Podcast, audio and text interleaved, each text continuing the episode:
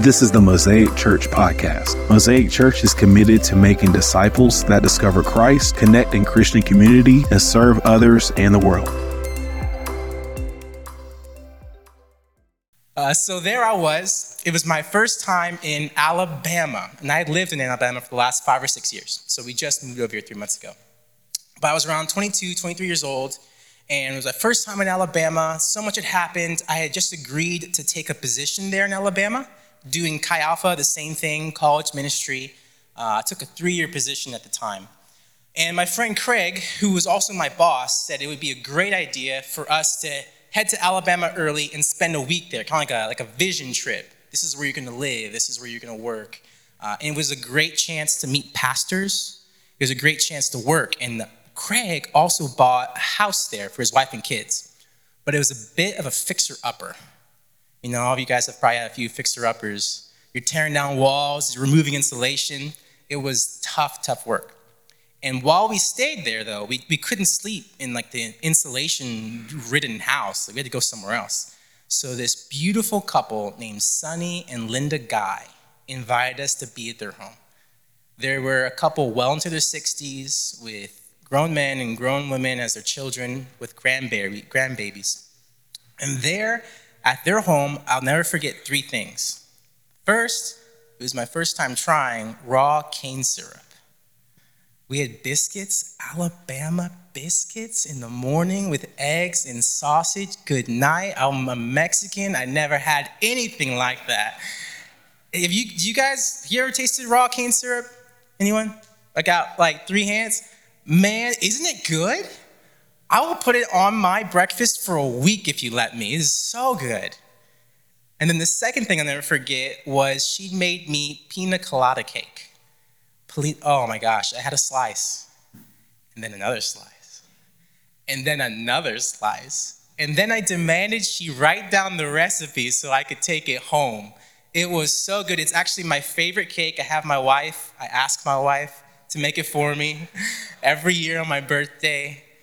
And then thirdly, the last thing I will never forget is I came downstairs one morning to see that Linda had neatly and nicely washed my work clothes from the day before and folded them neatly on her living room couch. But the problem is that my underwear was on the top. I was so embarrassed. I'm like, you can't let these bad boys be out here like this. She's like, I have 2 grown boys. With grandbabies of my own, I'm not scared away by men's underwear. But I got a little red behind the ear when she offered me to buy me more underwear because they were holy undergarments. But Sonny and especially Linda, they're kind of the prompt I have for what I want to talk today. I'm going to talk to you about kindness. Kindness. Have any of you ever met a Sonny and a Linda in your lifetime? You walk into their presence, and it's just like the kindness of God exuding from their person, and you feel warm, and you feel welcome. And that's what God has. God has that quality, warm and welcome. Let's see here. Oh, yes, I do want to say this. I also know that kindness isn't something strange to any of you. After my wife and I have moved here 3 months ago, we have been showered in kindness from so many of you guys. We have felt firsthand the warm touch of God's kindness speaking through you and working through you. And so I just wanted to say thank you. Thank you so much for being so kind to my little family and I. But let's start thinking about kindness. What does the world say kindness is? Let's go to Google, where all of life's answers can be found. Merriam-Webster has a bunch of synonyms for kindness. It didn't really have like a definition, just had a bunch of words. And so they were such as sympathetic, helpful, forbearing. There's an old word. Everyone know what forbearing means? It might just mean like patient, restrained, long-suffering, kind of like you're dealing with a bunch of problems, the way my wife is with me, forbearing, gentle, and affectionate. These are all synonyms around the word kindness. The Oxford Dictionary defines it as the quality of being friendly, generous, and considerate. Friendly, generous, and considerate. Wow. Wouldn't you want everyone around you to think of you as kind? If everyone just thought, Cheryl, I have no idea there's a Cheryl in here. Cheryl, she is the most kind person I have ever met. She's friendly, she's warm, she's affectionate, she's sympathetic, she's helpful. Yes, I want to be kind. Wouldn't it be that nice? But let's go to the Bible and let's see what we have in ideas from the Bible about what kindness is. It's similar, but different. I'm going to go through three, not too long, but the last one's a little long, quotations, passages of scripture. I really wanted to get the idea of how did some of the New Testament authors think about kindness? Because a lot of times, I don't know about you, but I can plug and chug my ideas of what I think words mean into the Bible and then assume that that's exactly what it's always meant, right? So sometimes when we read the Bible, it's kind of like going into a plane where we travel 2,000 miles away, but we also travel 2,000 years into the past. It's a transcultural experience. It's really wild. And so I want to think, what did the New Testament authors think? Small note, you're going to notice something. Every single passage of scripture that I quote today, kindness is always used in contrast. As if to say, when they mention kindness, they're saying, you know what that is, but this is who we are now. You know what that is, but you know who we are now. And that contrast really brings out the weight of what kindness is to the New Testament authors. So we're going to start in Galatians. This passage of scripture is to me totally familiar to so many of you if you've been in church for more than 6 months. It's talking about the fruit of the Spirit. Everyone remember that passage? I don't know if they already put it on the slides, but everyone here could probably like quote the list to me. What are they? Love. You got it. All right. Man, gold stars all around. Against such things, there is no law. And those who belong to Jesus Christ have crucified the flesh with its passions and desires. The way that the author brought this up is he talks about living in the Spirit and then living in the flesh. The contrast. Living in the flesh basically means giving in to your selfish desires and saying yes to everything you know that God wants you to say no to, right?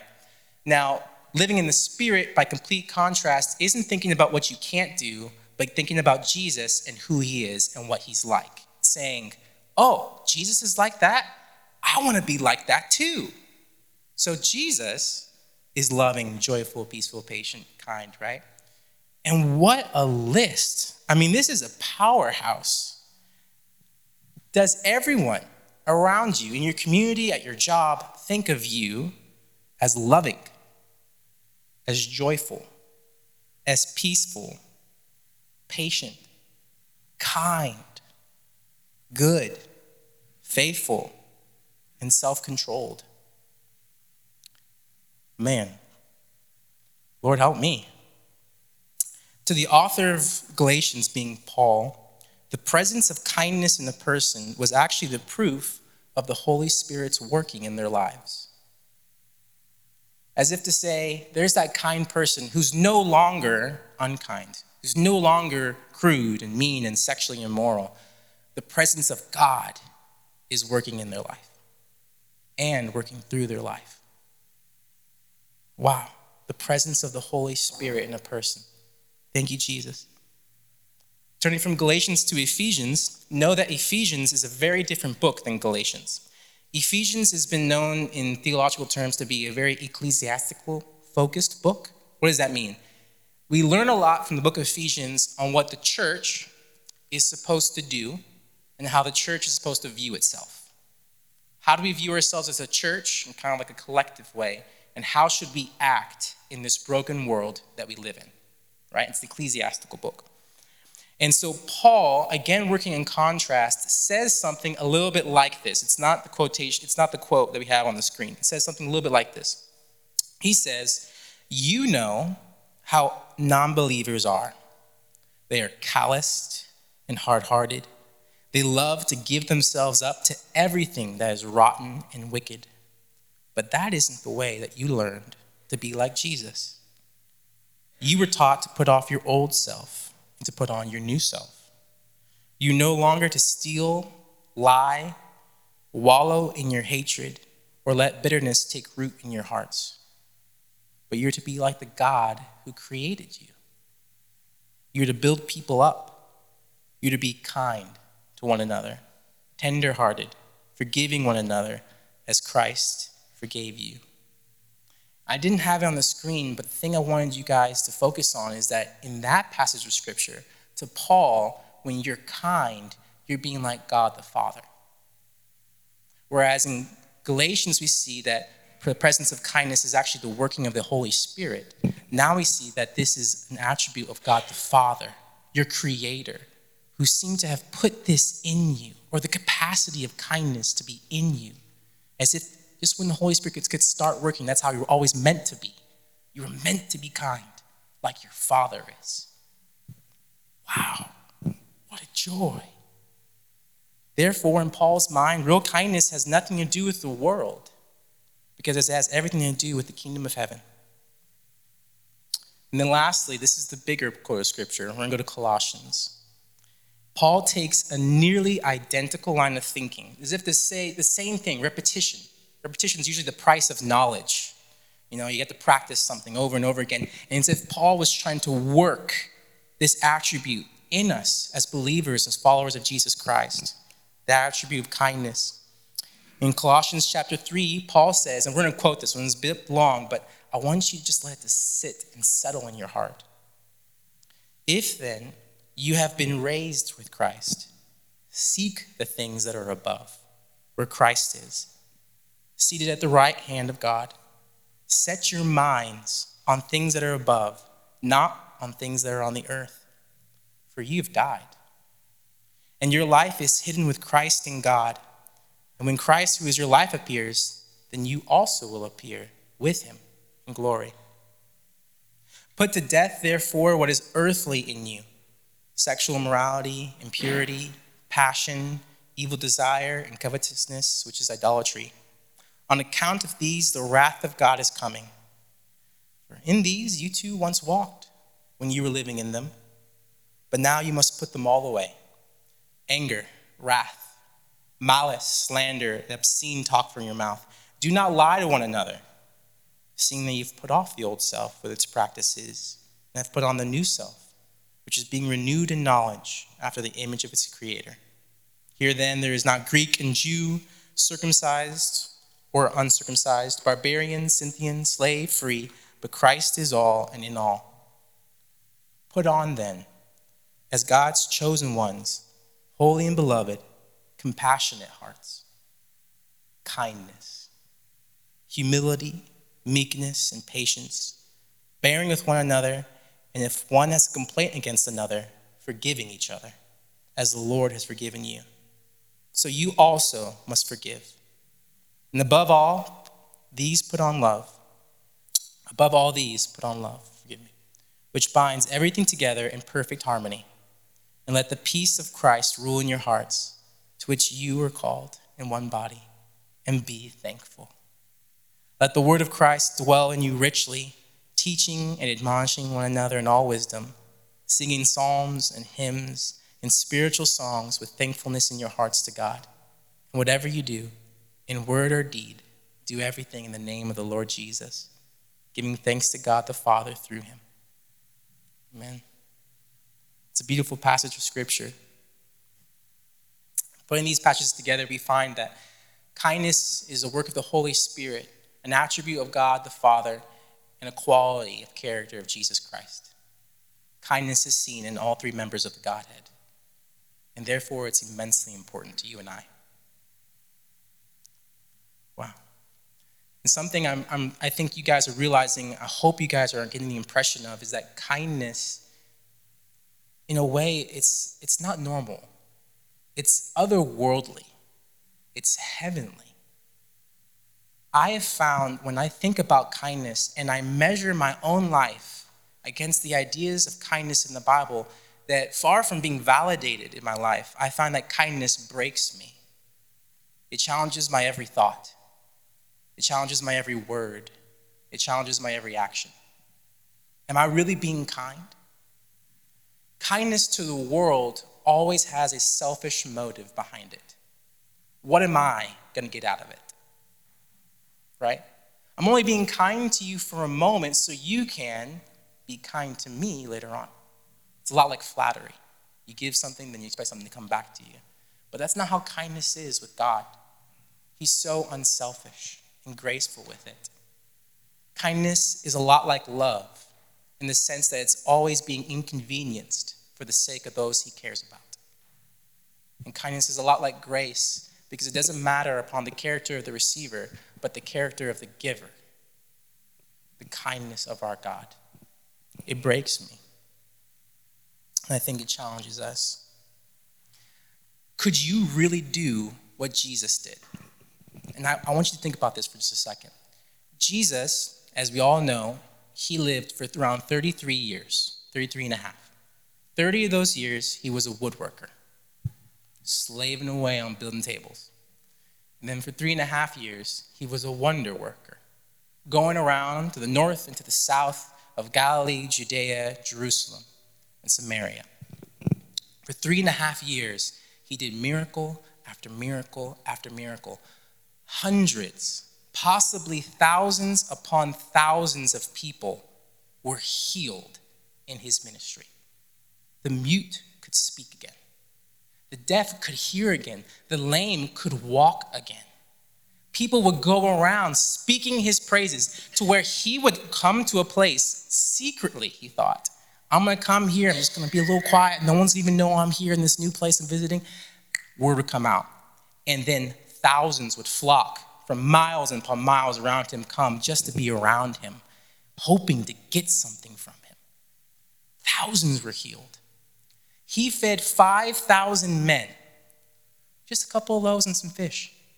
And then, not to make it a single performance, he ends up doing it again for 4,000 men. And we're not counting their families. That is crazy. Wow. There was one time a woman walked up. Jesus wasn't even looking her way. She walked up, made her way through a crowd, and just touched his clothes and was instantly healed of a disease she had for over 12 years. Amazing miracles. In the book of John, at the very end of his book, because sometimes we have this impression when we read Matthew, Mark, and Luke, oh, this is all Jesus ever did. Those were selections, just small stories of what happened in his life. John wrote at the end of his book, now there are also many other things that Jesus did. Were every one of them be written, I suppose that the world itself could not contain the books that would be written. Wow. Amazing. Our God's amazing. But now, let me ask you another question. How many people chose to follow Jesus immediately after he died? How many people could brave the sneers of those who said, he saved others, but himself he could not save? The beginning of Acts tells us just about 120 people. 120 people? Okay, if you were healed of being lame, wouldn't you want to follow Jesus? Wouldn't you at least want to support the man who helped do that for you? But only 120 people. My question to you is, why? Why, Jesus, did you heal so many people knowing that they wouldn't even reciprocate any of your love? They wouldn't follow you when you needed them. They wouldn't be around you. All his disciples, maybe minus one, deserted him at his cross. Why, God?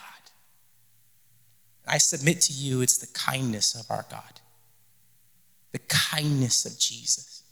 The unselfishness of Jesus. When I compare my life to him, it breaks me. The kindness of my God. When I still have in my mind, in my heart, I fight bitterness and anger and malice against those who I think have wronged me in a way that's unforgivable. I look at Jesus' life and I see his kindness.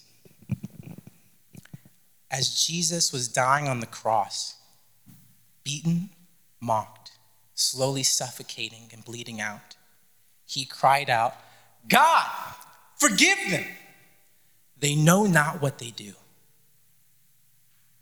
Behold the kindness of our God. And so my question to you today is, how has Jesus been kind to you in your life? How has he been kind to you? I kind of laugh. A few of the older people in the crowd are immediately shaking their heads because we've had time to realize that we've needed his help. We needed his help, and we've needed his kindness, and that we don't deserve what we've gotten from him. He's been so gracious to us. He's been so loving to us. As the band comes back up, or whoever wants to play, just going to play one song. There was this old story of a king. He was parading in his town, his royal caravan, all of his riches and splendor, and he looked towards his right, and he saw a beggar. He stopped the caravan. Leaning over and stooping towards the beggar, he put 3 gold coins into the beggar's bowl. He got back up. He ordered the caravan to continue. His royal advisor was right next to him, and he asked the king a question. Why did you put 3 gold coins into the beggar's bowl when 3 bronze coins would have sufficed? The king looked at his advisor and said, 3 bronze coins would have been enough for the beggar's need, but they wouldn't have satisfied my generosity. And that is exactly what the kindness of God is. That's exactly what it's like. So many of us, we've just asked for 3 bronze coins. Lord, just help me be safe. Help me be secure. Help my kid be healthy. But in return, he gives you his Holy Spirit. In return, he invites you into intimacy with him. In return, he offers you a relationship and an eternity with him. In return, we know that one day we're going to see him coming again and be reunited with all the saints. In return, he gives us 3 gold coins, not because we deserve it, because that's what he's like. He's kind, and he is good. And so as I leave this time together, I just wanted us to spend some time as the band is playing and they'll sing, we can sing along. But I just wanted you to think about the kindness God has shown you over the years. Let those thoughts like waves wash over you. And if at all possible, be grateful for it. I grew up a very poor young man. My family used to eat out of a dumpster in order to survive. And my dad would say, how do you repay a man who gives you a meal when he's hungry, when the other man doesn't need anything in return? The poor man could work day after day after day after day and give meal after meal after meal back as a thank you. But when you're really in need and someone gives it to you, how do you weigh that? How do you weigh the need? The meal was one thing, but to give it when you need it. All of us have needed God's kindness. And how do we respond to his kindness? Thank you probably will do. Because other than that, we can't offer him anything than just a thank you. A thank you, God. So let's pray. Lord Jesus, I want to say thank you for your kindness that you've given me. Thank you for the kindness you've shown my family. And thank you for the kindness you've shown everyone in this room. How you've blessed them and kept them. How you've provided for them and protected them, how you've watched over them, and how you've given yourself to them. You, Jesus, are the image of kindness in the Bible, and you've given yourself for us. Thank you, God. Thank you for your kindness. And Lord, I ask that you would help us be kind like you are, to treat others with the dignity and the respect that you have given us. Help us be kind. For every curse spoken against us, Lord, may we bless others, Lord Jesus. For people who try to steal from us, Lord God, may we just give away whatever they need, Lord Jesus. Help us be kind to those who don't deserve it, because we know that we haven't deserved your kindness. We just haven't deserved you, Jesus. In Jesus' name, amen. We want to thank you for listening. We pray that you were blessed and encouraged. If you like what you heard today, subscribe to this podcast and listen whenever you like. To find out more about Mosaic Church, please visit www.mosaicchurchtlh.com.